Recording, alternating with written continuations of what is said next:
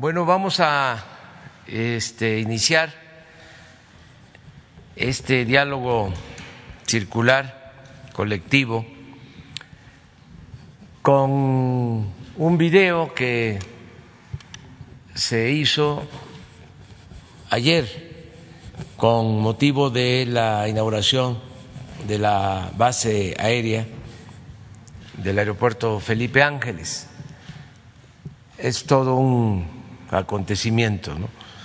porque en muy poco tiempo se ha avanzado mucho, es el aeropuerto en construcción más importante del mundo, es eh, el más grande, con la tecnología más avanzada, con estándares de calidad de primer orden. Entonces, este es un buen avance, a pesar de la pandemia, eh, se ha continuado trabajando, eh, han demostrado los ingenieros militares eh, ser unos profesionales, trabajar mucho, hacer las cosas con calidad y manejar el presupuesto de manera honesta, porque como se menciona en el video, nos estamos ahorrando 225 mil millones de pesos. Se está ahorrando el pueblo de México con esta obra. Si se compara con el otro proyecto de construir el aeropuerto en el lago de Texcoco. Entonces vamos a ver el video.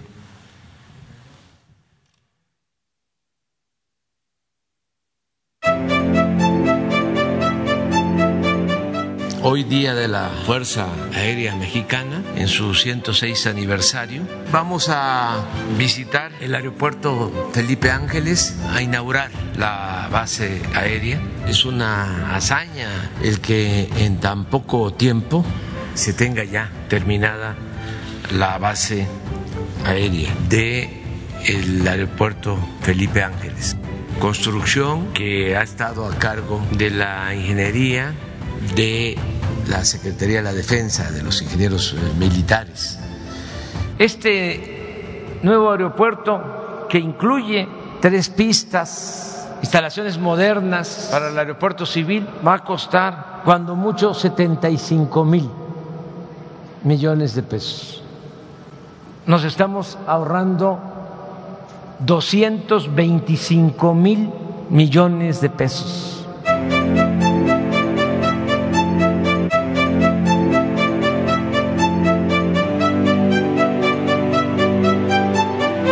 Contado con el apoyo de la Fuerza Aérea Mexicana para la vigilancia del espacio aéreo, para el cuidado de las instalaciones estratégicas. Nos han ayudado para auxiliar a damnificados y de manera destacada nos han ayudado mucho durante estos tiempos de la pandemia. Mi reconocimiento a pilotos, mecánicos, técnicos, paracaidistas, a todos los integrantes de la Fuerza Aérea Mexicana. Los invito a seguir trabajando con profesionalismo y dedicación para que la Fuerza Aérea siga volando alto y nosotros mantengamos la mirada al cielo Gobierno de México. Bueno, eso era que queríamos mostrar. Muy bien, vamos adelante. Este, vamos atrás, allá. Porque siempre empezamos adelante, pero ahora vamos para atrás. Muchas gracias, presidente. Buenos días.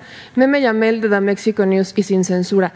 Presidente, el día de ayer en Sin Censura entrevistamos a la mamá del exfiscal de Nayarit, Edgar Beitia. Eh, la mamá del exfiscal está solicitándole, presidente, que aplique el mismo criterio que se aplicó con el general Cienfuegos. Argumenta que si México y Estados Unidos exoneró al general, también deberían de exonerar a su hijo, que está detenido en Estados Unidos acusado pues, de delitos eh, relacionados con el narcotráfico. Lamentablemente, presidente, eh, la intención sería que pues enfrentara los cargos por los que se le acusa aquí en México que hablamos de cargos también muy delicados, en donde hay víctimas y testigos, más de dos mil testimonios que aseguran que el exfiscal de Nayarit ha estado, o durante el periodo en el que fue fiscal, torturó y secuestró a distintos civiles para hacerse de sus propiedades. Estos testimonios, eh, de hecho, ya se los llevaron a la Fiscalía General de la República porque la Fiscalía de Nayarit ahora está acusando a los que están acusando al fiscal de ser los secuestradores y de ser los que eh, participaron junto con el fiscal a modo de desprestigiar y de, eh, erradicar pues los delitos en contra de el fiscal que está detenido en Estados Unidos. De hecho, hay un documento, hay una carta que se manda desde el Alto Comisionado de las Naciones Unidas para los Derechos Humanos, en donde le piden, esta carta es del 28 de enero, le están pidiendo al Estado que informe cuáles son las medidas eh, cautelares que se están aplicando a estos testigos. Son 10 testigos, de los cuales dos que tienen medidas ya fueron, eh, ya los intentaron matar en dos ocasiones. Eh, este documento, por el que tuvimos acceso gracias a la periodista Laura Sánchez Ley, revela que han sido perseguidos, amenazados, algunos ya fueron detenidos, ya están en prisión en la fiscalía por la fiscalía de Nayarit, la actual fiscalía de Nayarit, acusándolos de delitos fabricados. Entonces, presidente, aquí preguntarle dos cosas. Eh, la primera, pues si México, si usted eh, está en los planes o se lo ha, pensado sobre aplicar este mismo criterio, preocupa mucho y de hecho es el segundo caso que buscan colgarse de lo que ocurrió con Cienfuegos. El otro caso es el del Chelelo, que estaba siendo extraditado, busca ser extraditado por Estados Unidos, donde justamente buscan que se aplique el criterio que se aplicó con Cienfuegos, diciendo que la DEA les fabrica los delitos.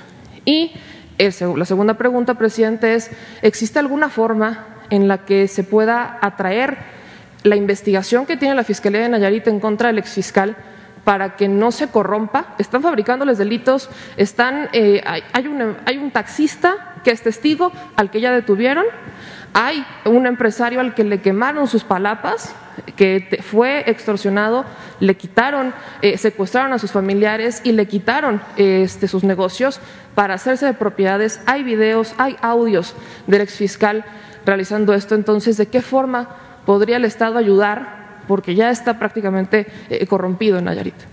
Sí, bueno, en estos casos eh, hay que revisar eh, la solicitud de los familiares, de las personas que se considera están injustamente acusados.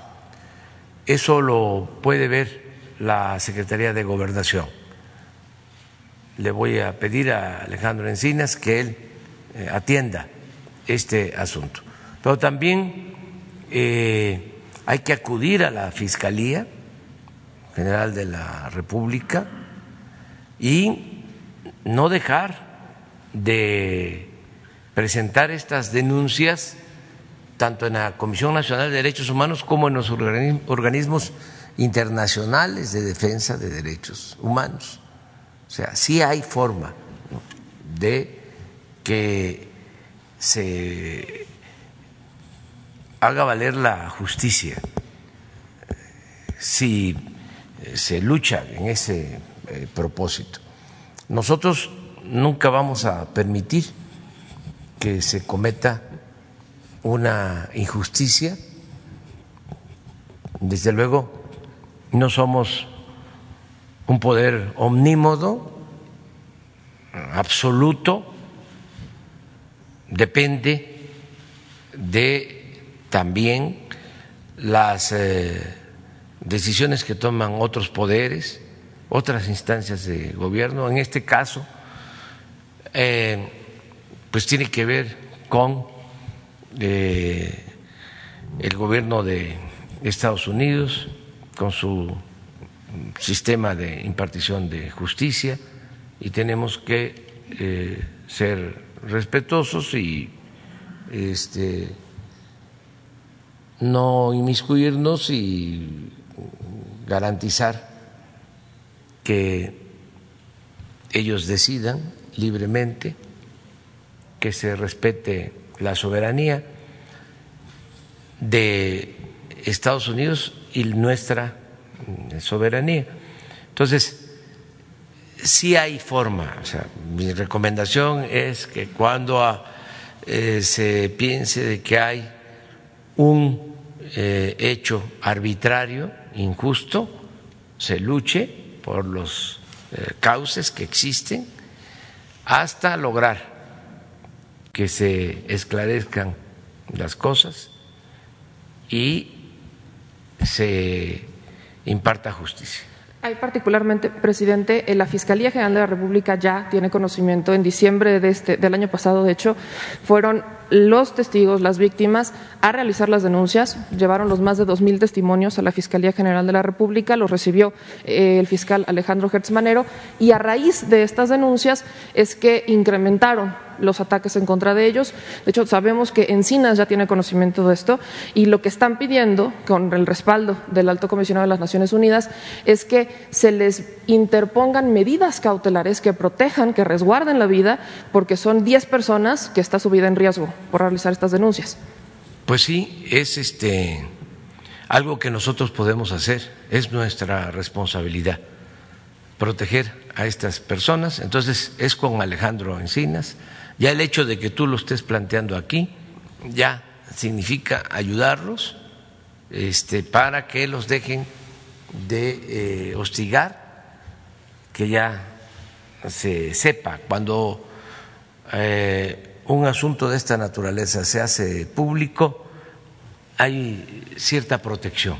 Entonces, este, vamos a que la Secretaría de Gobernación actúe particularmente, presidente, sobre este mismo tema, solo eh, preguntarle, entonces, para aclarar, no estaría México buscando interceder eh, por el fiscal o por nadie más con Estados Tendríamos que tener elementos este, de pruebas. En el caso del el general Cienfuegos, cuando eh, pedimos información, que debieron, de conformidad con los acuerdos que se tienen de cooperación, informarnos, y no lo hicieron. Cuando eh, hicimos una nota diplomática,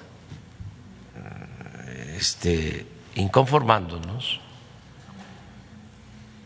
ellos eh, reconocieron que se había procedido de manera indebida, que no nos habían informado. Antes eh, se esgrimía, se eh, argumentaba de que el gobierno de México protegía a los delincuentes y que por eso no se informaba. Se daba como un hecho de que los infalibles, los justicieros, eran los de afuera. Nosotros no aceptamos eso, porque nosotros llegamos al gobierno para acabar con la corrupción y con la impunidad y para hacer realidad la justicia. Entonces, el gobierno de Estados Unidos actuó bien, eh, reconoció de que estaba mal del procedimiento y les solicitamos que nos enviaran la información. Entonces, cuando nos envían el expediente y lo revisamos, nos damos cuenta de que no habían elementos de prueba, de que no era una investigación seria, de que habían fabricado prácticamente el expediente o el delito por el que se le quería juzgar al general. Entonces, es cuando tomamos la decisión de eh, pedirle a la Fiscalía que investigara y la Fiscalía llega pues a la conclusión de que no habían elementos. Entonces, como sabíamos de que iba a generarse la sospecha, y hay muchos, aparte de nuestros adversarios conservadores que están en contra de todo lo que hacemos, hay también muchos simpatizantes, por decirlo de alguna manera, de las agencias extranjeras que hacen investigación. Muchos este, simpatizantes. Entonces sabíamos que estos expertos en asuntos de justicia, de combate al narcotráfico, se iban a lanzar con todo. Ya se frotaban las manos, ¿no? Para decir, este gobierno es igual que los otros. Por eso, al momento que la Fiscalía decide que no hay elementos para juzgar al general Cienfuegos, doy la instrucción de que se publique íntegro el expediente para que todos los mexicanos lo analizaran. Ahí está todavía el expediente en las redes. Y como en efecto no hay elementos, pues ya no pudieron hacernos eh, ningún cuestionamiento. Un agente de la DEA, un exagente que tiene un apellido de un gran periodista mexicano, que a lo mejor es hasta familiar de él, un periodista de la época de la Reforma, de la época de la República restaurada, cuando eh, tuvimos el mejor periodismo que haya habido en México en toda la historia. Grandes periodistas. su apellido de este exagente de la DEA que opina mucho. Mike Vigil. No, Vigil. Vigil. Es que este, hay un periodista Vigil de la época de la Reforma y de la República Restaurada brillante. Yo creo que familiar de él. Este. Eh, exagente, sin conocer el expediente, declaró a un programa de radio en el sentido de que estábamos nosotros protegiendo al general Sinfuegos. Yo creo que después que vio el expediente, ya este, tiene, pienso, otra opinión. Opina exactamente igual. De hecho, dice que la DEA tiene hasta más elementos.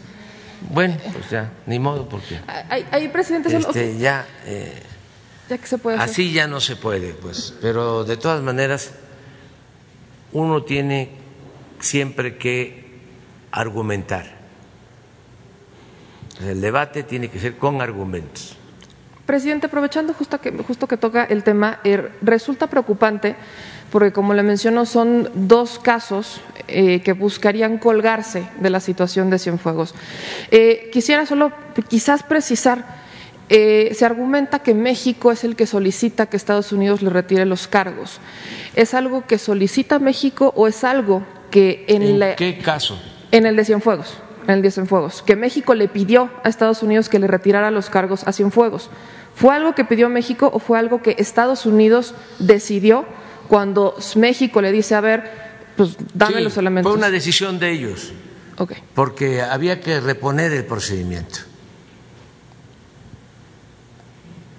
Entonces, México no. No, no, había elementos eh, y ellos creo yo que en un acto consecuente deciden este, eh, dejar sin efecto eso, eso creo que era importante precisarlo porque muchos, muchos estaban diciendo que México es el que le pidió a Estados Unidos que retirara los cargos y de ahí se han estado colgando los abogados del Chelelo para evitar su extradición y eh, ahora eh, el exfiscal Beitia, ¿no? Como diciendo, si México le pidió a Estados Unidos que retirara estos cargos, también Nosotros sí hicimos puede pedirlo. Una protesta mediante una nota diplomática.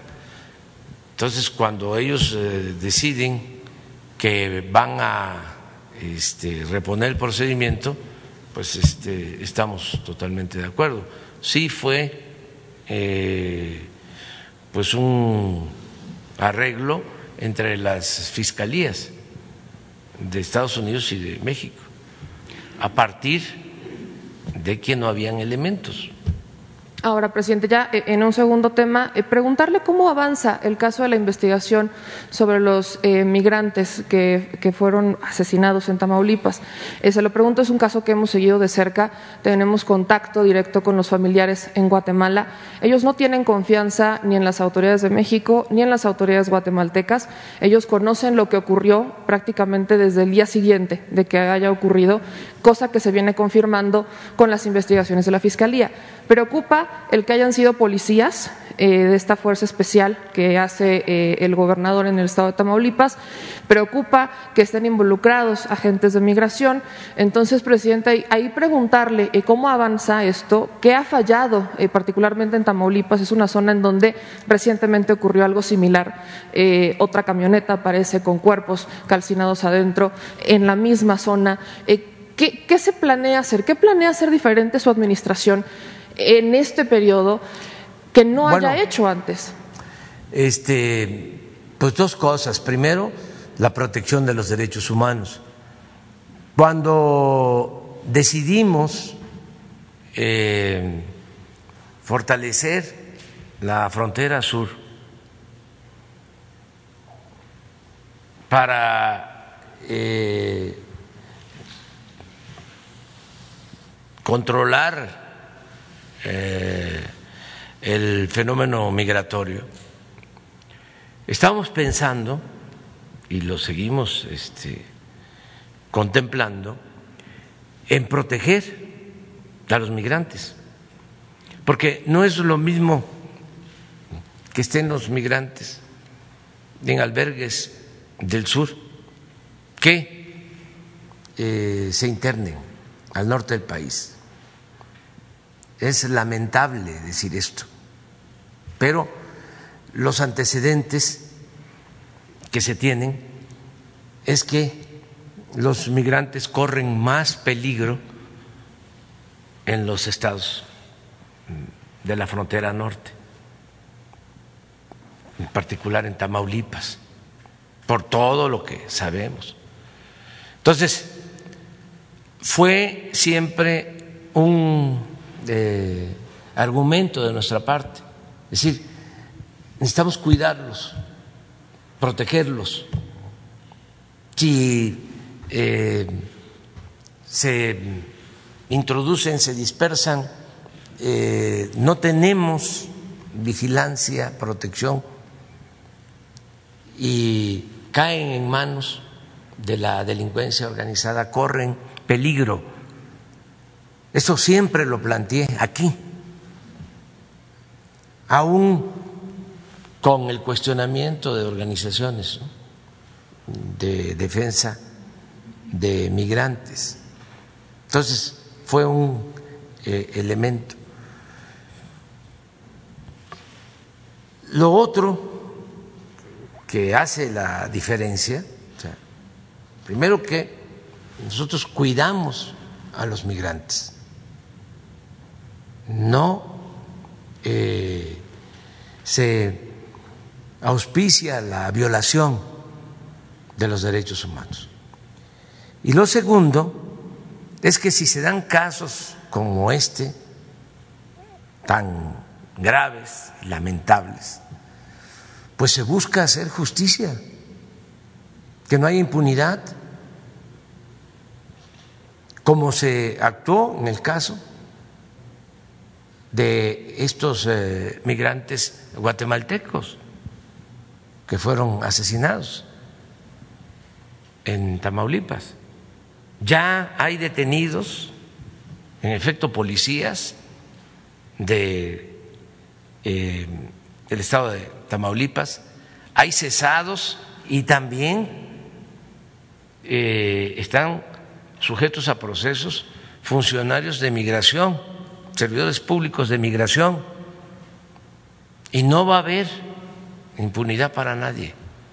Y tenemos una eh, relación constante con los familiares de las víctimas. Hemos estado hablando con ellos en Guatemala y con las autoridades de Guatemala.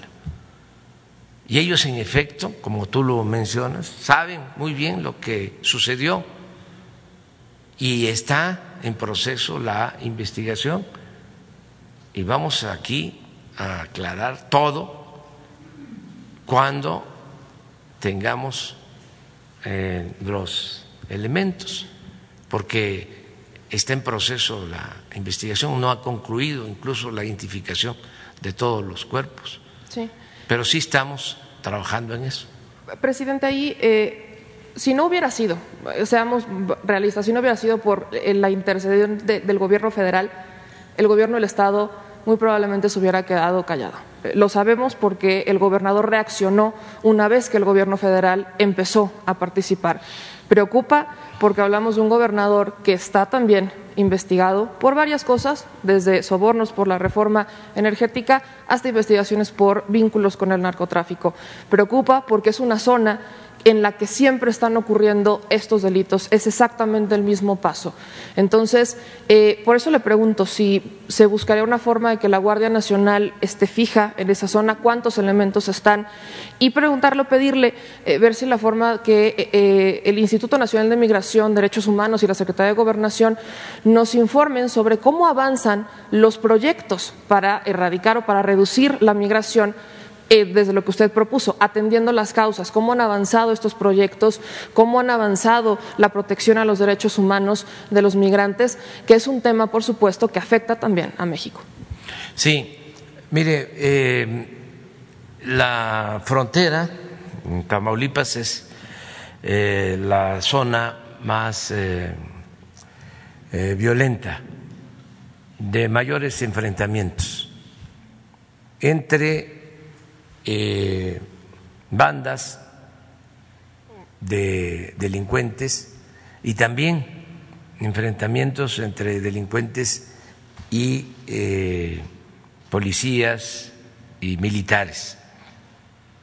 Mm, esa eh, franja fronteriza. Este, estamos ahí constantemente, el ejército está ahí vigilando se ha avanzado, pero es muy conflictiva esa frontera, eh, donde sucedieron estos hechos. No fue eh, muy cercano a la frontera, fue más eh, limítrofe con el estado de Nuevo León, pero toda esa región está muy violentada.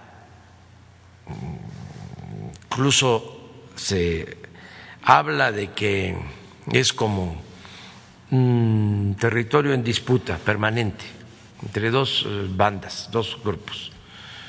Y ahí, en toda esa región, incluso además de armamento de alto calibre, eh, utilizan las bandas, eh, uniformes militares y hay mucha agresividad. Yo aprovecho para eh, mandar el mensaje a los integrantes de estas bandas, sobre todo a jóvenes que desistan, que abandonen esa actividad ilícita que perjudica a semejantes al prójimo, pero también les afecta a ellos, a sus familiares.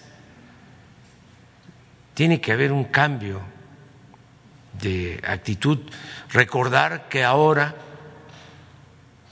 hay opciones, hay alternativas para salir adelante, que los jóvenes tienen posibilidad para estudiar, que eh, tienen posibilidad de tener un trabajo en el programa Jóvenes Construyendo el Futuro, que no es como antes, que se le daba la espalda a los jóvenes que lo único que hicieron fue llamarles ninis, que ni estudian ni trabajan, tratarlos de manera despectiva. No, ahora hay miles de jóvenes que están recibiendo apoyos, ya debemos de eh, llevar cerca de dos millones de eh, jóvenes con becas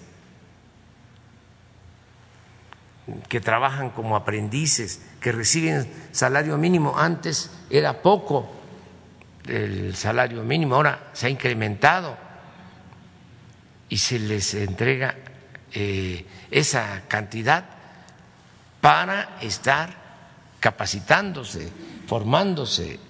Entonces sí hay manera de tener opciones, de tener eh, alternativas. Entonces vamos nosotros a continuar ahí protegiendo en esa eh, zona y también eh, hacer un llamado a los eh, migrantes, a nuestros hermanos migrantes centroamericanos, porque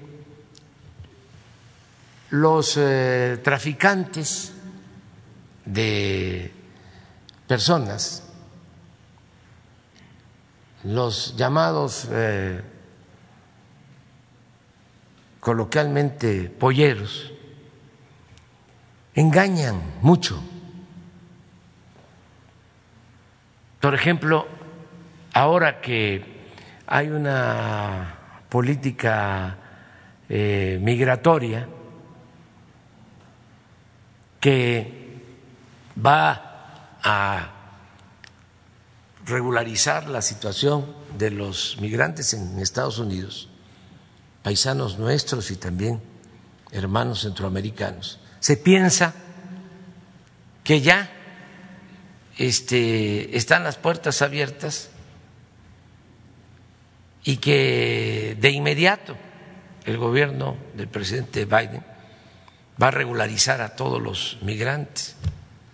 Pues yo tengo la obligación de decirles que hay esa política y son muy buenas las intenciones y yo lo celebro, pero el mismo presidente Biden me ha informado de que les va a llevar un tiempo el definir su política migratoria, el eh, ordenar la política eh, migratoria. Entonces, que no es que ya eh, todos pueden ir a Estados Unidos y van a ser eh, regularizados, que todavía no hay una definición eh, en lo concreto, que es un lineamiento de política todavía. Falta la aplicación de esa política, que es tu eh, pregunta. Y decirles incluso que eh, continúan las deportaciones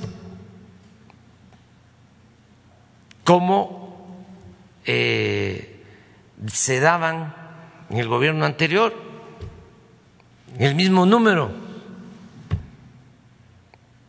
porque no se puede, hay que entenderlo, eh, modificar una política migratoria de un día para otro.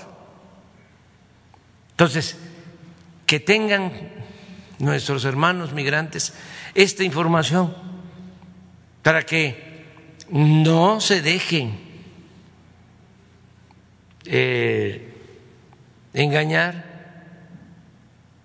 por los traficantes de personas que les pintan un mundo color de rosa, que no es así que yo sí espero que ellos tengan posibilidad de salir adelante. La política nuestra, y es lo que estamos proponiéndole al presidente Biden, es que se ayude a los pueblos de Guatemala, de Honduras, de El Salvador, de Centroamérica y al sur de México, y que haya inversiones. Nadie sale de sus casas, abandona a su familia por gusto, lo hacen por necesidad, buscando trabajo, buscando opciones. Centroamérica, como el sureste de nuestro país, fue muy afectado por las inundaciones, por huracanes, además de la pandemia. Entonces sí hay una situación difícil, pero se tiene que ir buscando la forma de que haya opciones alternativas de trabajo y bienestar en los lugares de origen de eh, los eh, migrantes. Y en eso estamos. Por eso también en el caso de México, nosotros no podemos, como quieren nuestros adversarios y los intelectuales conservadores, defensores del régimen anterior, del régimen de corrupción, del antiguo régimen, que quieren que paremos las obras del tren Maya, del istmo, la refinería de Dos Bocas, imagínense pues no van a haber fuentes de empleo. ¿Cuánto trabajo se genera en la construcción del tren Maya? ¿Qué no saben estos intelectuales, que son hasta historiadores, lo que han significado las obras de infraestructura que se han hecho en el país? Los empleos que se generaron cuando en las distintas épocas históricas se construyeron los ferrocarriles nacionales, que no saben lo que significa el construir una refinería, el construir eh, una obra de infraestructura, les doy un dato.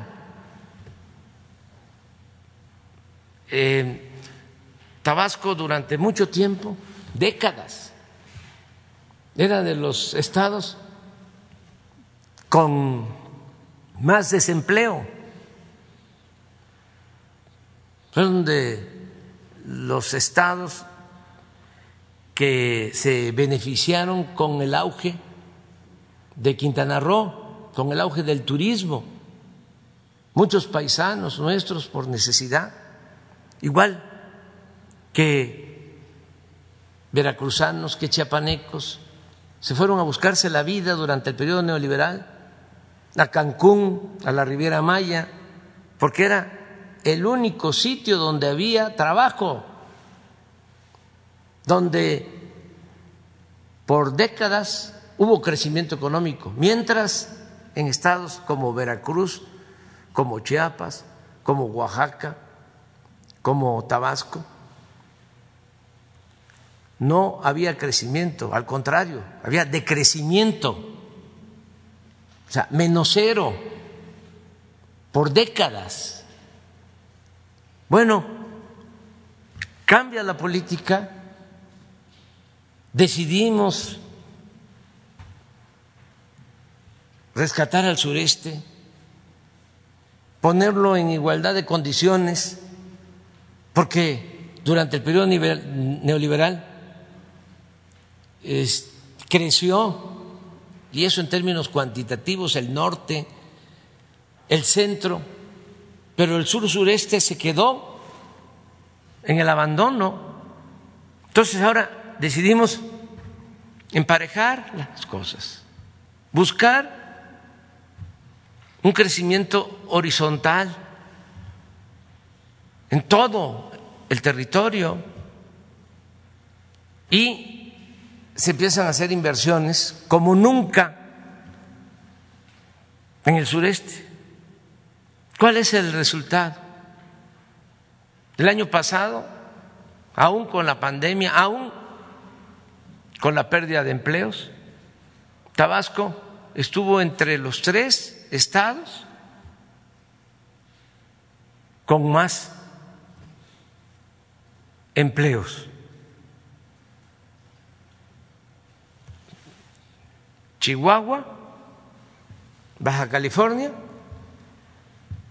y Tabasco. ¿Por qué razón?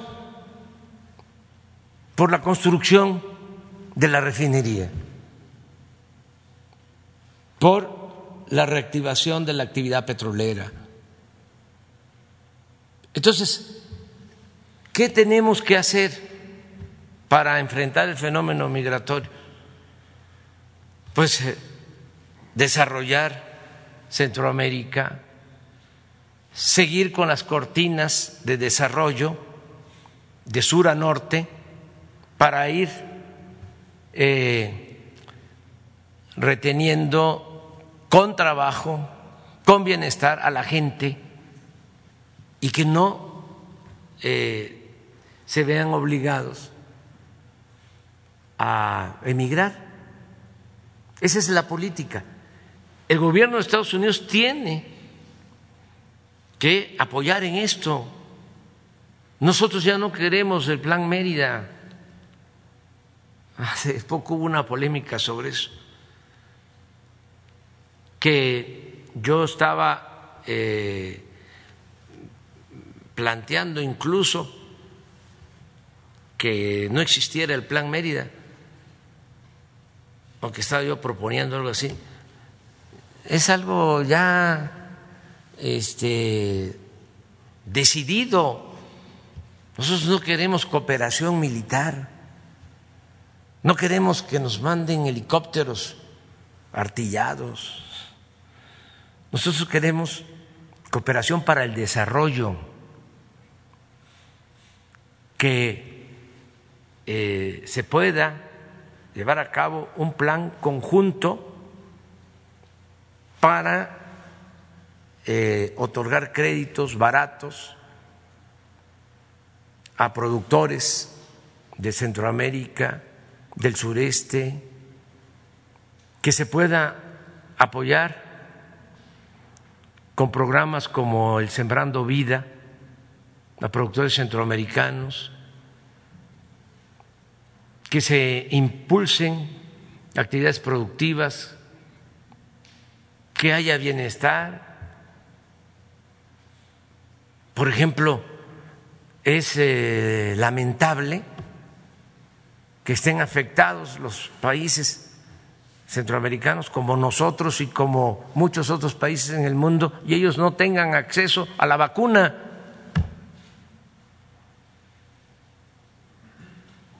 Que Guatemala no tenga acceso a la vacuna, que Honduras no tenga acceso a la vacuna, que El Salvador no tenga acceso a la vacuna. Que es mucha la vacuna que se requiere para proteger a estos hermanos? Pues no, porque no es mucha la población. Entonces hay que tener también pues una visión de solidaridad y tiene que haber fraternidad universal.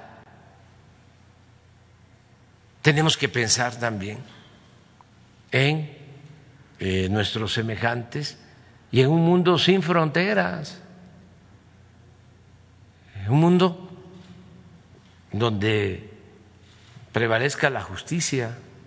Entonces, en eso estamos. Qué bien que tocaste el tema de la migración, porque tenía yo mucho interés en enviar este mensaje a los hermanos migrantes centroamericanos para que no se dejen este, engañar, porque eh, estos eh, traficantes de personas cobran eh, por conducirlos y a veces actúan de manera muy irresponsable, los dejan solos.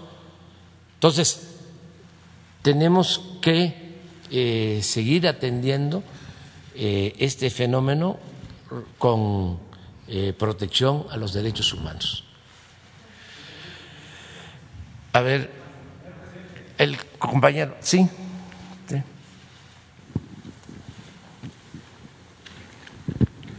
Muchas gracias, señor presidente. Su servidor Carlos Federico de Conexión MX, Conexión Online y de los canales hermanos eh, Nefta Noticias, Mexicano en Bélgica y Expresión Política.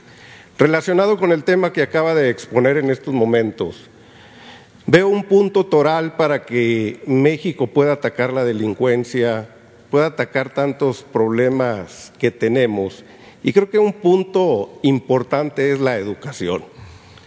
Eh, aparte de ser un comunicador, pertenezco a la planta laboral docente de la escuela pública, soy producto de la escuela pública y veo con mucha tristeza, señor presidente, que desde hace más de 30 años, desde el tiempo del salinismo, se olvidó a la escuela a la cual la mayoría de nosotros emanamos. Treinta años de atraso, treinta años de atraso tecnológico, en el cual no somos competitivos ante las escuelas privadas. Recuerdo muy bien eh, que en aquellos talleres en los años ochentas, en las comunidades en las cuales nosotros vivíamos, una comunidad de cerca de 600 mil habitantes, la ciudad de Torreón, Coahuila, había colegios de paga contados, con la mano, con una mano los contábamos. Empezaron a, proliferar en la época neoliberal la educación privada. Tristemente empezaron a tener eh, atrasos nuestra escuela pública, la cual era competitiva, la cual teníamos los primeros lugares, los cuales gente eh, de clase media y media baja acudían a esos planteles porque íbamos a la par. Con el tiempo y en los últimos 30 años, la gente empezó a emigrar a los colegios. Hoy, hasta en colonias de bajos recursos, colonias de Infonavit, proliferan estos colegios, donde también nos regalaron esa falsa idea de que pertenecer a un colegio era de estatus social era ser más, era ser diferente. Y la sociedad mexicana en muchos lugares se las compraron. Eh, lugares en los cuales apenas se completa para el sustento económico de la familia, donde a veces el padre de familia lleva un peso más a la casa y con ilusión llevan a, cambian a sus hijos a los colegios. Y le digo porque la matrícula de la escuela pública ha bajado bastante y ha crecido tanto esa privatización de la escuela en México. Señor presidente, bajo esa historia necesitamos que el gobierno de la cuarta transformación empiece a emparejar a nuestras escuelas, a esas escuelas que fueron olvidadas durante mucho tiempo, esas escuelas que se volvieron invisibles, esas escuelas en el atraso. Tristemente, nuestros alumnos de nivel secundaria, muchos emigran ya a las cuestiones laborales y van sumamente desprotegidos en las cuestiones prácticas, en las cuestiones de lo que hoy se pide como eh, las nuevas tecnologías, donde carecemos de ellas. Y no hay que olvidar, porque es demasiado lo que está sucediendo en las escuelas públicas, presidente. Los contubernios que hay, su voluntad la conocemos, su voluntad de cambiar a México, su voluntad de cambiar la educación.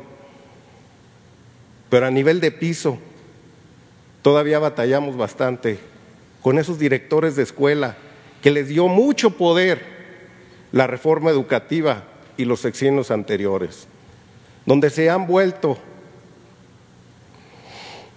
fuentes de ingresos extras para todo este tipo de personajes, los cuales dirigen esas escuelas, y tanto poder les dieron que tristemente nos tuvieron con la bota en el cuello y todavía, en muchos aspectos, a la planta laboral, siendo habiendo síntomas de corrupción increíble que usted no se imagina. Ejemplo, una técnica que cobra más de 1.500 pesos de inscripción para la cuota de padres de familia, porque tampoco nunca se cumplió el artículo tercero de la gratuidad en las escuelas. Se tenía que acudir a la cooperación de las familias. Situaciones en las cuales no se esclarecen ese tipo de gastos donde vemos que esos recursos son llevados hacia otros lados. Es triste ver que todavía hasta el día de hoy se haya creado una figura en este sexenio, pero que le hayan gente, gente directivos, a cómo estar en contubernios con padres de familia, con profesores, para poder seguir ejerciendo esa cooperación de cada uno de las personas que acuden a esos lugares y desviarlas a sus bolsillos. Lo vemos tristemente que así es. Y otra cosa son las normales superiores que usted eh, nos prometió que iban a tener auge. Hasta el día de hoy eh, vemos que la planta estudiantil en esos lugares es muy poca, muy baja.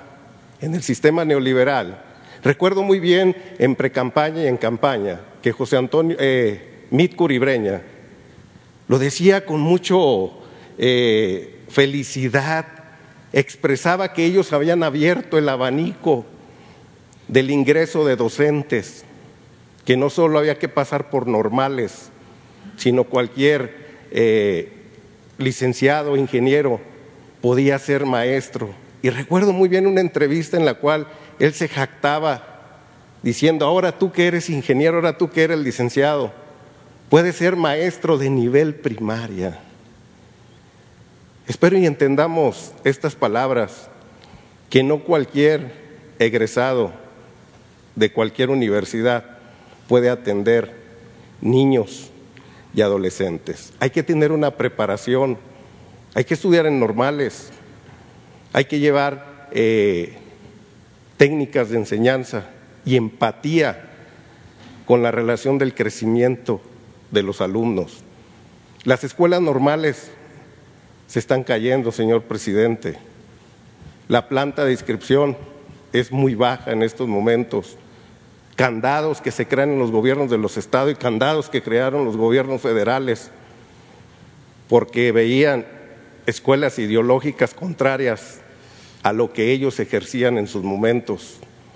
Todo este tipo de circunstancias, por eso algún día sucedió lo que pasó allá en Ayotzinapa, Ese fue el anuncio de lo que buscaban estos señores. Pero este es el anuncio también, señor presidente, que necesitamos ese cambio ahora en este sexenio. La pregunta es, ¿qué proyecto y qué plan hay para el rescate de las escuelas normales, tanto públicas, tanto de asociaciones civiles y tanto privadas? ¿Y cuándo llegará esa revolución educativa a los planteles públicos de México? ¿Y cuándo llegará esa remuneración necesaria que en los países de primer mundo hemos visto que el profesor tiende a ser tratado de una manera muy honrosa?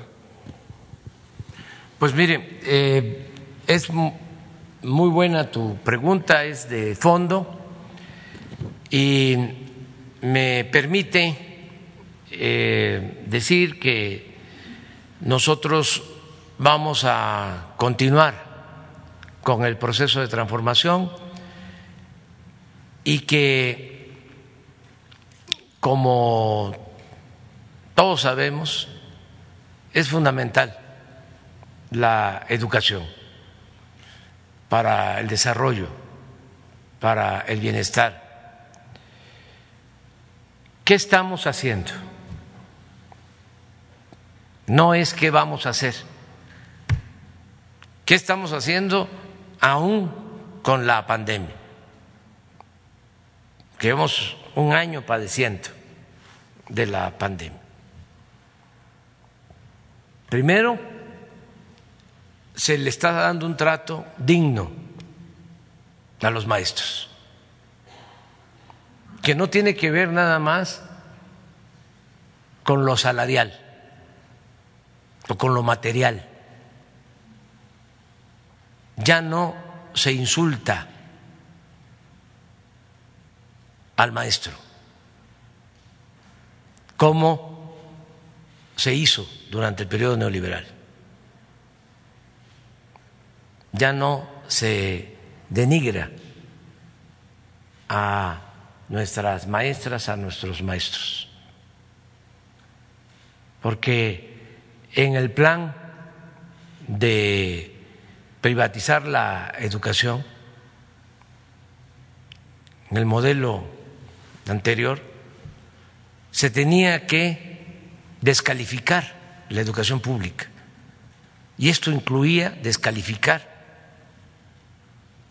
a los maestros, culparlos del atraso educativo del país. Habían campañas con ese propósito. Si estaba mal la educación era porque los maestros no trabajaban, porque había mucho ausentismo, porque eran unos revoltosos. De ahí surgió, en efecto, la campaña en contra de las normales públicas, de las normales rurales, en contra de Ayotzinapa, el cierre del Meche, todo eso. Bueno, esa política ya no prevalece, ya no es así. A lo que hacías referencia de que eh, cualquiera podía ser maestro, con la idea de eh, cancelar las eh, normales, pues ya en la nueva legislación queda establecido de que los maestros de las escuelas tendrán que ser egresados de las normales y que todo el que sale que todo el que egresa de una normal tiene garantizada una plaza. Entonces, lo primero son los maestros. ¿Qué resultados hemos tenido?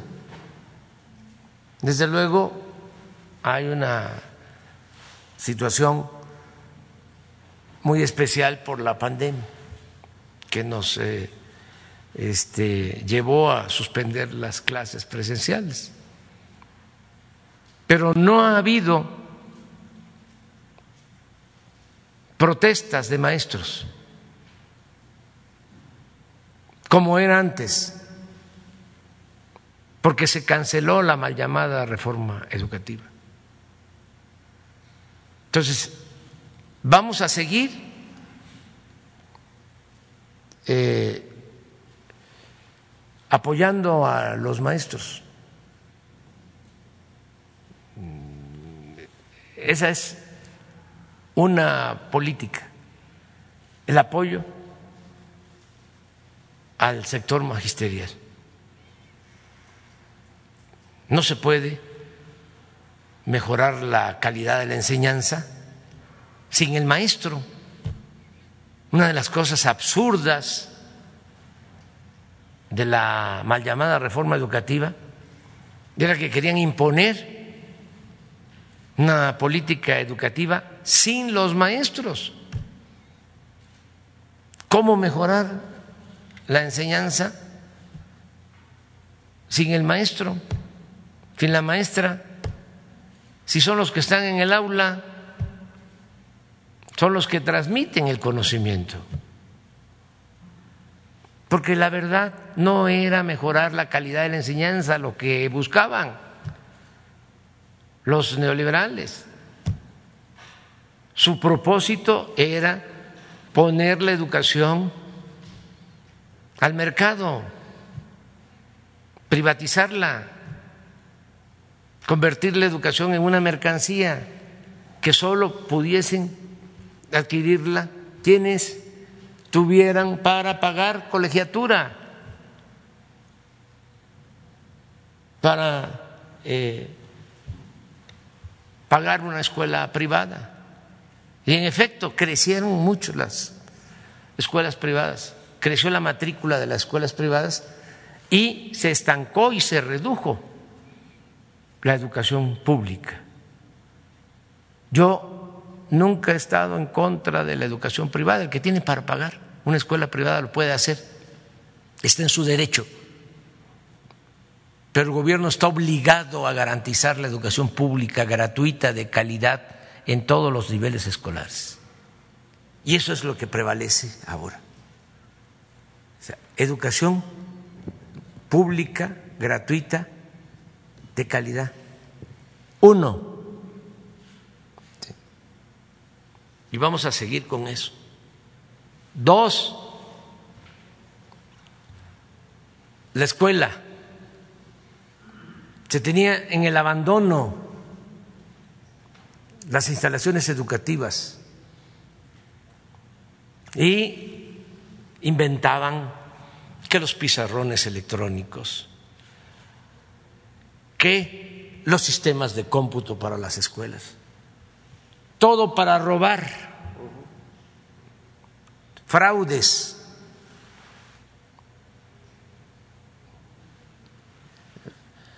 fraguados desde lo más alto de la administración pública.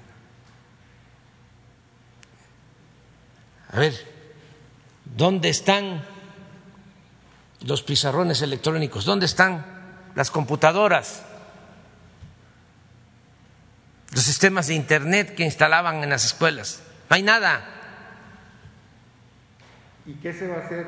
A ver, voy por parte, porque esto es muy importante.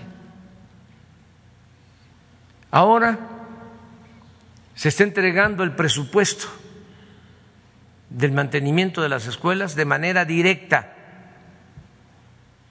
a los padres de familia, a las sociedades de padres de familia.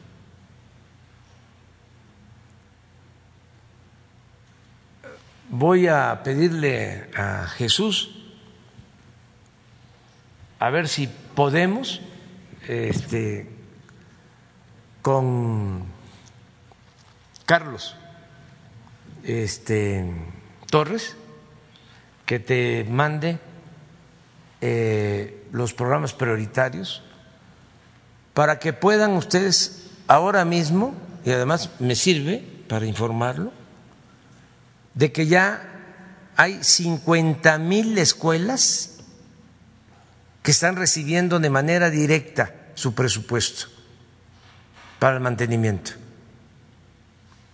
Y que me consta, porque por eso estoy constantemente recorriendo eh, todas las comunidades. Acabo de estar hace relativamente poco, hace como un mes, mes y medio, en San Ignacio, Sinaloa. Iba yo a supervisar un camino a Tayoltita, de San Ignacio a Tayoltita, Durango, y me pararon unas señoras.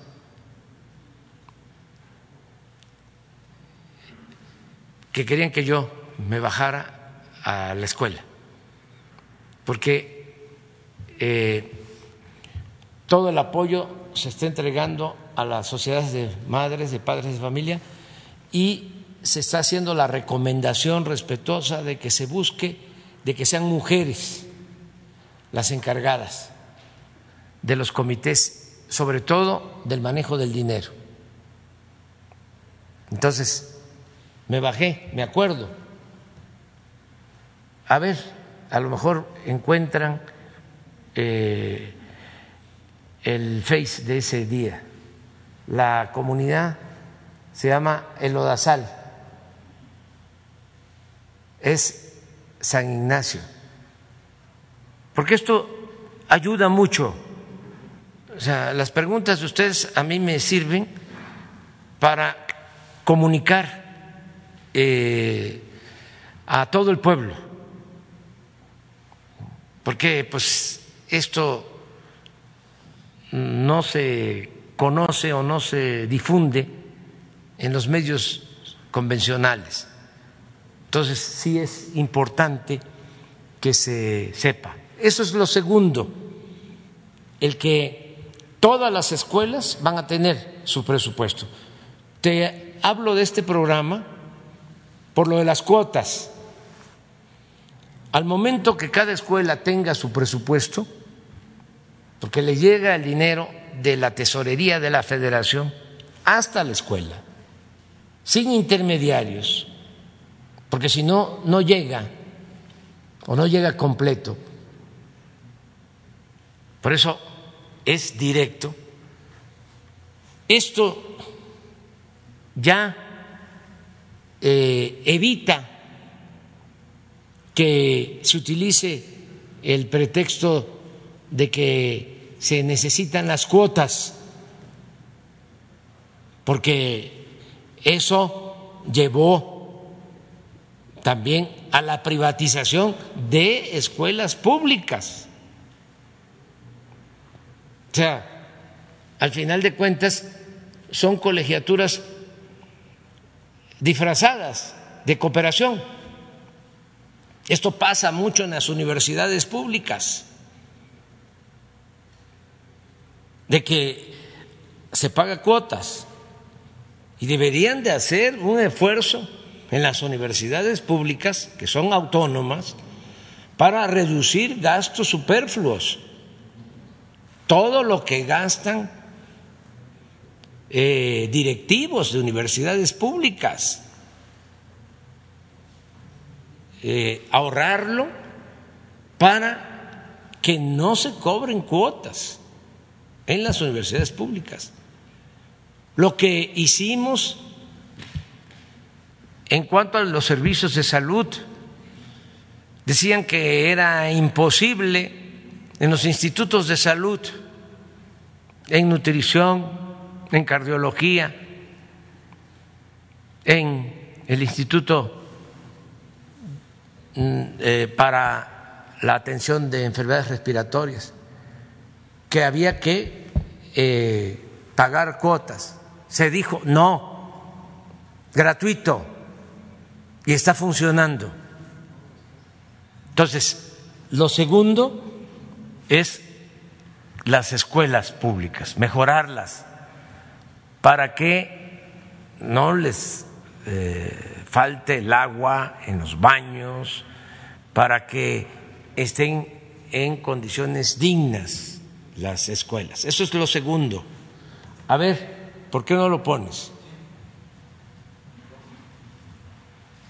Porque esta es eh, la realidad.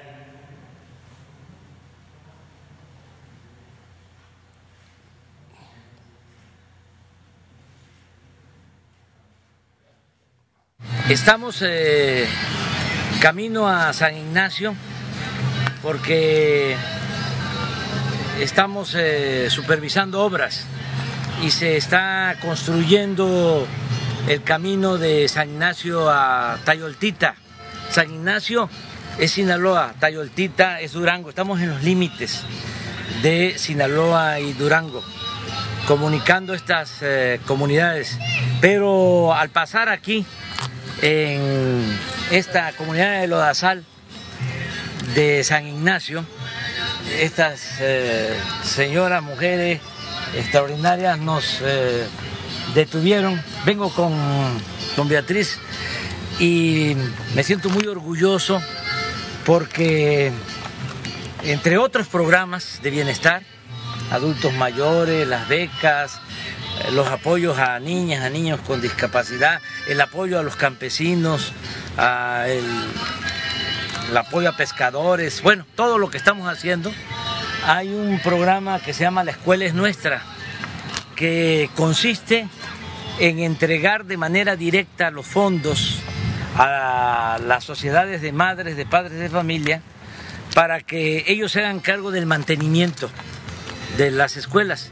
Ya no eh, mandar el dinero del mantenimiento de las escuelas a través de las instituciones del gobierno federal, del gobierno estatal, del gobierno municipal, porque no llega o llega con moche, con piquete de ojo. Entonces se decidió entregar directo el apoyo al mantenimiento para las escuelas y ya son más de 50 mil escuelas en todo el país que están recibiendo desde la tesorería de la federación de manera directa sus apoyos. Depende al número de alumnos que tienen. Si es de 0 a 50 alumnos, son 150 mil pesos. Si tienen de 50 a 150 alumnos, son 200 mil pesos. Si son más de 150 alumnos, son 500 mil pesos. Esto lo van a tener cada año, es el presupuesto. Bueno, ya expliqué. Aquí en San Ignacio de cerca de 50 escuelas que hay en el municipio, ya en 22 están recibiendo de manera directa estos apoyos. Y al pasar aquí, eh, nos estaban esperando eh, porque son parte de la sociedad de madres de familia. Se escoge que el comité de madres de padres de familia pues este, esté integrado fundamentalmente por mujeres y se auspicia, no es obligatorio, es voluntario, de que la, el tesorero sea mujer, porque las mujeres son más honradas que los hombres.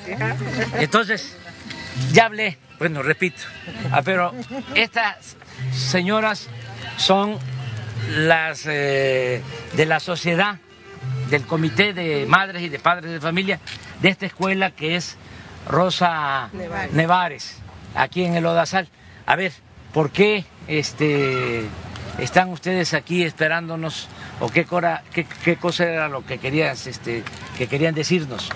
Pues antes que nada eh, nos sentimos muy orgullosas de que se haya parado y darle las gracias porque cuando nos dijeron que nos iba a llegar este apoyo, dijimos no nos la creíamos y ya que nos llegó el dinero y yo me siento muy orgullosa de haber colaborado para con este programa. Corazón, tú eres presidenta o eres tesorera? Presidenta. ¿Y quién es la tesorera? Tú eres, la tesorera.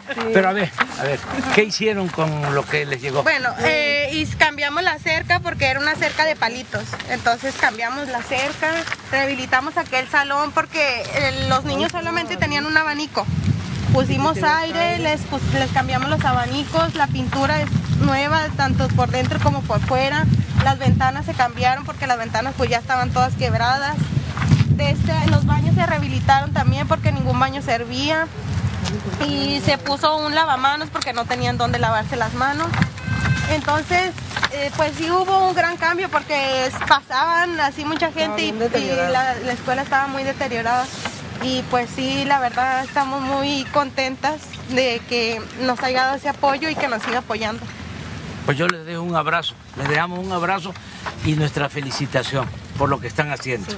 Entonces, este programa demuestra, como otros, que si se entregan los apoyos de manera directa, sin intermediarios, a la gente, se hacen estas cosas y el dinero rinde y se maneja con honestidad.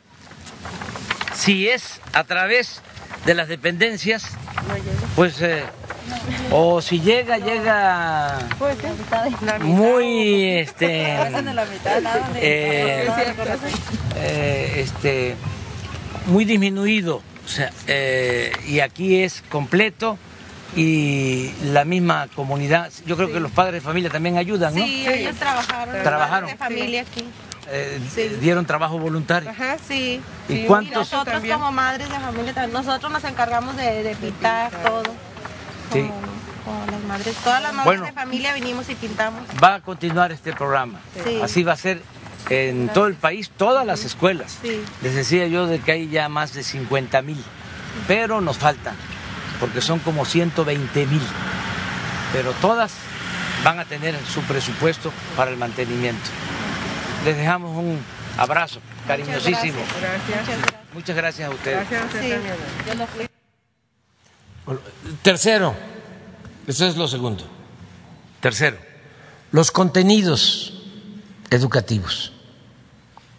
Tenemos la oportunidad de mejorar los contenidos de los libros que se utilizan en las escuelas. Eh, seis años, ya sé, me quedan menos de cuatro, pero este agrego dos más porque si los cambian, ¿no? No lo van a hacer de inmediato. Si eh, hay un retroceso, toco madera, de que no sea así, pero en el caso de que este, cambie la política, eh, son seis años con contenidos educativos nuevos, donde se eh, fortalezcan valores culturales, morales, donde se afiance el humanismo, donde se pueda decir, nada humano me es ajeno, donde se afiance el civismo, la ética, la fraternidad, el amor al prójimo, donde quede de manifiesto que solo siendo buenos podemos ser felices. Eso como tronco común, el humanismo. Y de ahí la técnica, la ciencia, las matemáticas, la física, la biología, pero con un tronco humanista. Nos importan los contenidos de los libros para la prevención en materia de salud, nutrición. Nos importa mucho el que haya orientación en contra de las adicciones, la no violencia,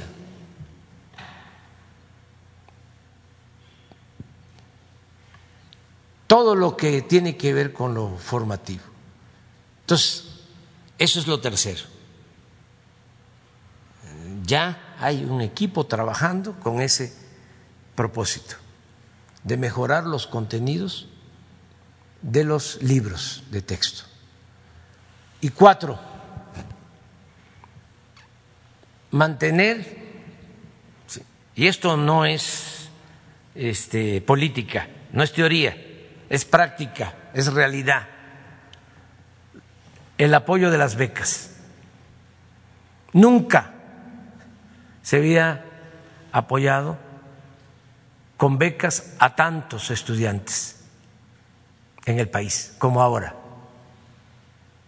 Pero no es que va a iniciar, llevamos dos años desde que comenzó el gobierno.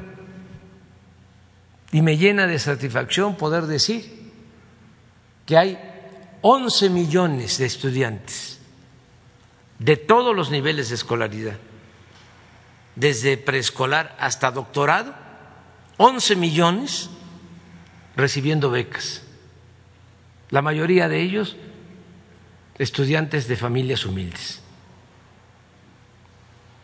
Entonces, recapitulando, atención especial a maestras y a maestros. Dos, la escuela es nuestra. Tres, mejorar los contenidos educativos. Cuatro, becas para estudiantes. Hay muchísimas otras cosas que hacen falta y que se están haciendo. Pero estoy hablando de lo esencial. Y sobre esto vamos a seguir avanzando. Y vamos a seguir fortaleciendo, repito, a las normales. Nada más les doy un dato adicional. Tenemos 140 universidades públicas nuevas en todo el territorio. 140. Ahora este fin de semana eh, voy a gira, empiezo en Tlaxcala y voy a la inauguración de una universidad pública, gratuita. Entonces, sí se está avanzando en el terreno educativo y lo vamos a seguir haciendo.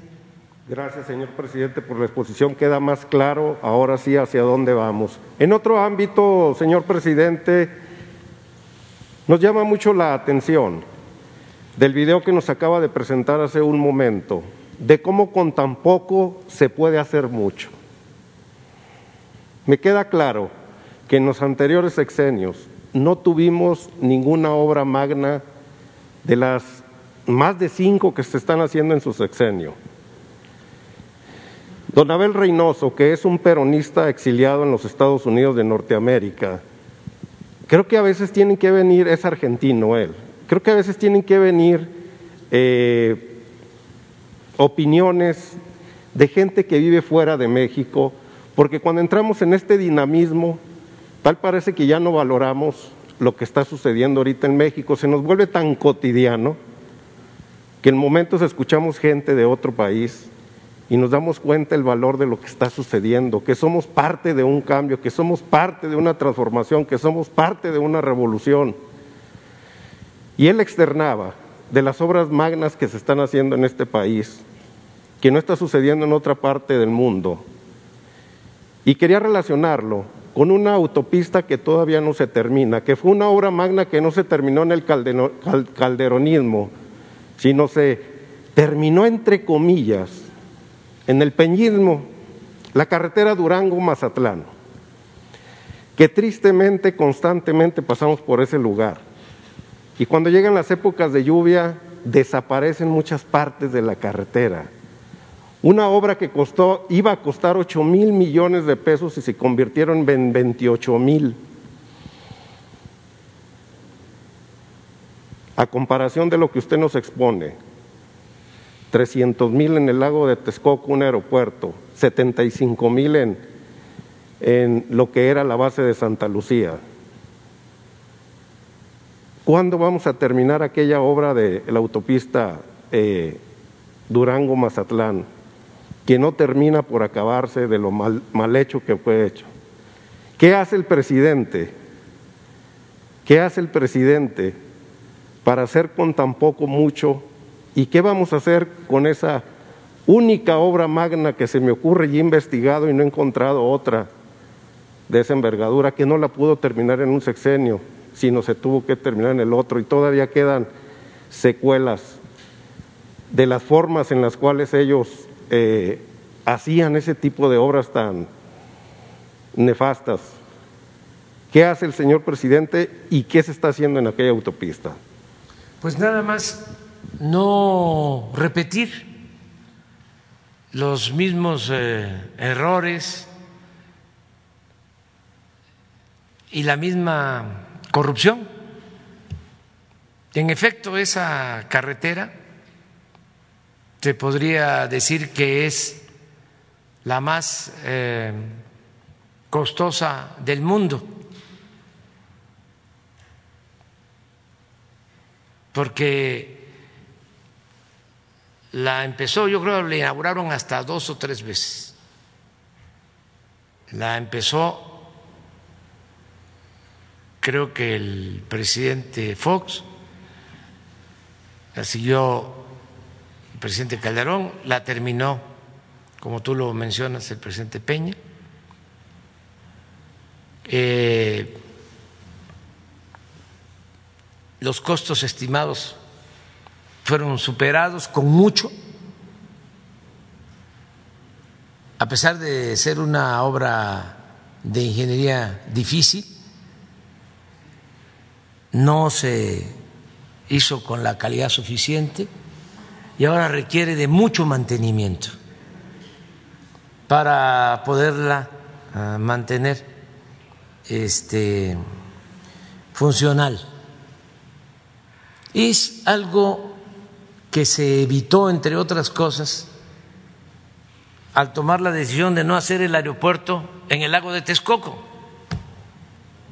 Imagínense cuánto se hubiese destinado al mantenimiento del aeropuerto en el lago de Texcoco. Si hay hundimientos diferenciales hasta de medio metro por año en esa zona. Es la zona más baja, con más fango en todo el Valle de México. O sea, se esmeraron en escoger ese sitio, el menos indicado, porque estaba de por medio el negocio, ya lo expliqué ayer. Eh, si hacían ese aeropuerto a como saliera, se iban a quedar con los terrenos del actual aeropuerto, 600 hectáreas, y ya tenían proyectado hacer una especie de Santa Fe entonces era un gran negocio inmobiliario. Construían el nuevo aeropuerto con un costo estimado originalmente de 300 mil millones y tenían que cerrar el actual aeropuerto. O había que cerrar el actual aeropuerto. Nada más daba yo como datos el que el hangar presidencial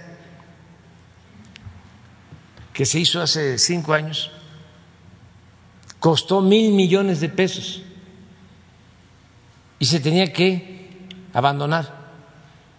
Y la terminal 2 del aeropuerto de la ciudad se hizo hace 15 años y costó 12 mil millones de pesos iba a desaparecer,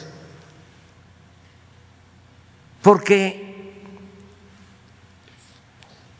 argumentaban que no podían eh, convivir o mantenerse eh, el aeropuerto de la Ciudad de México y el de Santa Lucía, que con el nuevo aeropuerto se tenían que cerrar los dos aeropuertos, el de la Ciudad de México y la base aérea de Santa Lucía, porque también en Santa Lucía estamos hablando de 2.600 hectáreas originales y también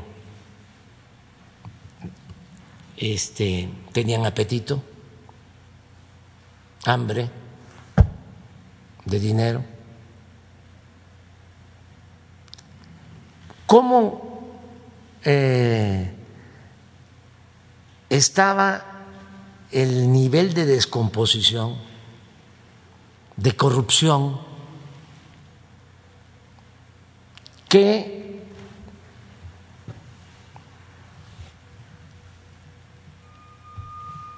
corrompieron hasta una institución de aviación que maneja eh, todo lo relacionado con los espacios aéreos. Creo que se llama Mitre. Mitre. Esa institución de fama mundial, especializada, llegó a dictaminar que no se podía, por interferencia aérea, hacer el aeropuerto Felipe Ángeles. Ayer que fuimos se demostró que pueden eh, manejarse tres aeropuertos al mismo tiempo. El Felipe Ángeles, el aeropuerto de la ciudad y el de Toluca.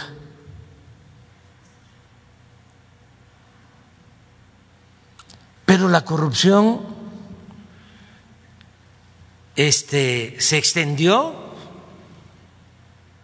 a todos. Recuerdo que este organismo presentó su dictamen en la madrugada del día que tenía yo que salir a informar sobre el asunto.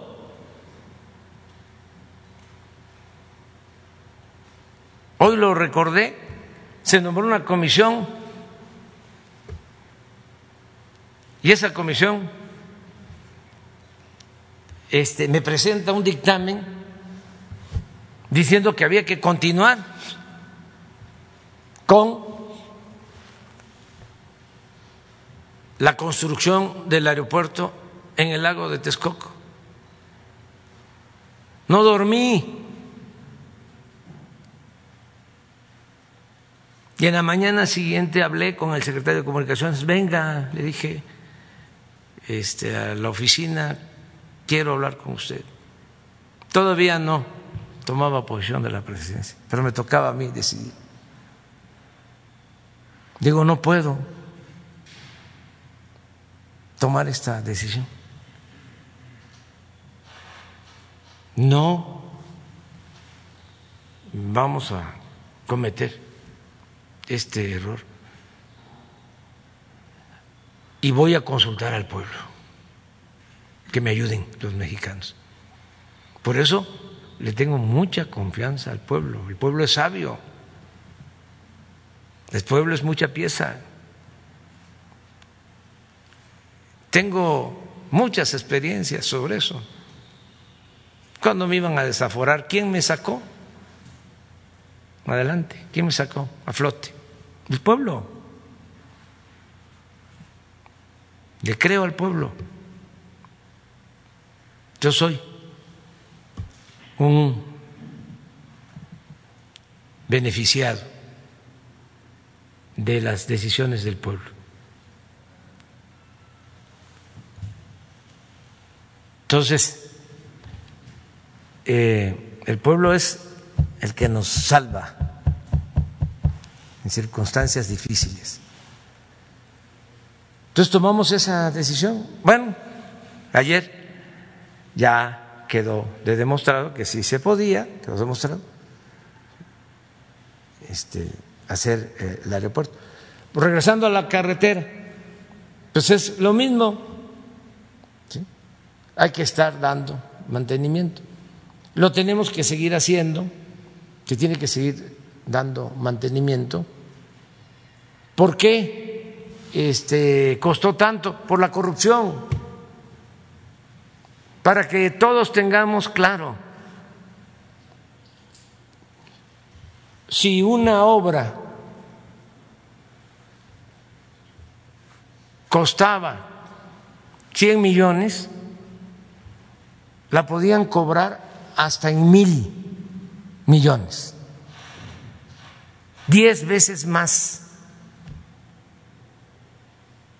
Les voy a poner eh, un ejemplo, porque no me gusta hablar sin pruebas o al tanteo. Cuando fui jefe de gobierno construimos un hospital en Iztapalapa. Y ahí está el hospital. Se llama Belisario Domínguez. 150 camas. 350 millones de pesos.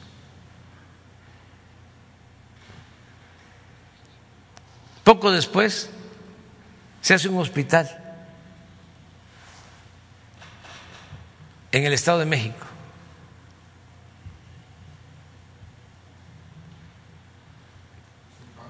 Zumpango, donde está el lago, Zumpango, mediante los llamados APP.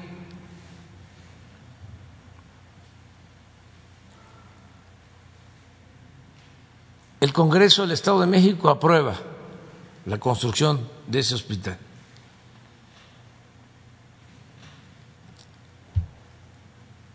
Va a costar, porque todavía no se termina de pagar, 125 camas, ¿eh? el de Iztapalapa 150, el de Iztapalapa 350 millones, este va a costar 6 mil millones de pesos. Tiene que entregar el gobierno del Estado de México a la empresa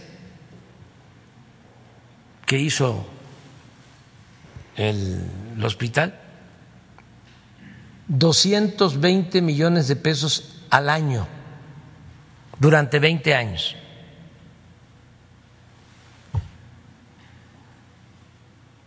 Pero así está el de Iztapaluca, con el mismo mecanismo.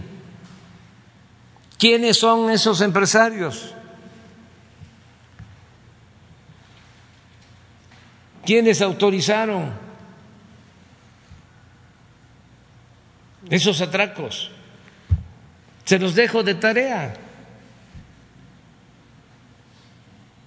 Desde luego, influyentes del más alto nivel. Sí, Zumpango, del señor Hinojosa. ¿Cómo se llamaba la empresa? IGA. ¿Y el de Iztapaluca? ¿Qué empresa?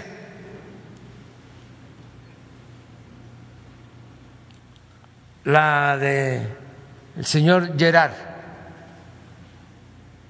cuñado de Carlos Salinas de Gortari. ¿Quién era el que autorizaba este tipo de inversiones o gastos. El que estaba de subsecretario de Hacienda, que luego fue secretario de Hacienda, cuñado de Gerard. González, José Antonio González, González Anaya.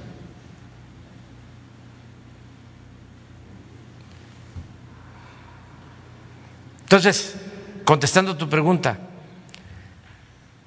para los incrédulos, si acabamos con la corrupción, logramos el renacimiento de México. Nada ha dañado más a México que la deshonestidad de los gobernantes. Ese es el principal problema. No hay otro. Y fíjense cómo se encubría.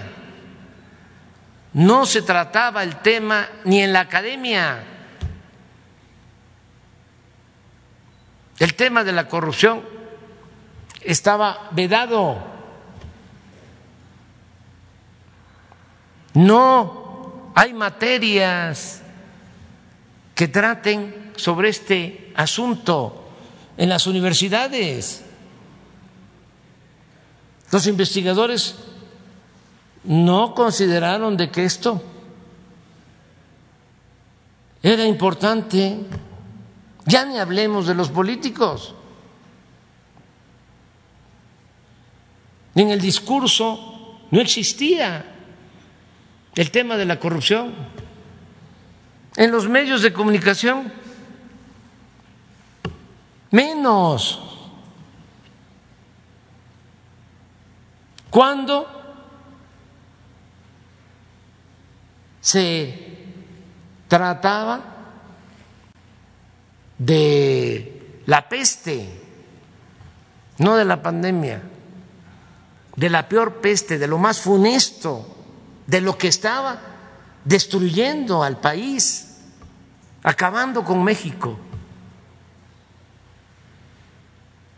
Entonces, yo tengo por eso mucha fe en el porvenir,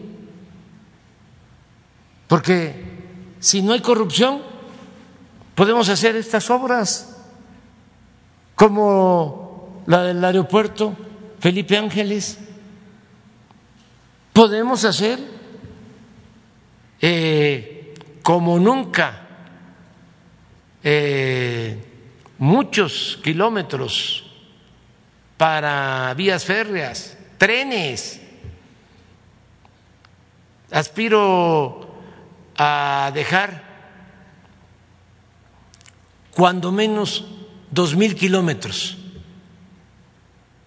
de, de vías férreas de trenes modernos, dos mil kilómetros. Aspiro a eso, eh, a modernizar los puertos, a mejorar los caminos. Llevamos dos años dándole mantenimiento a las carreteras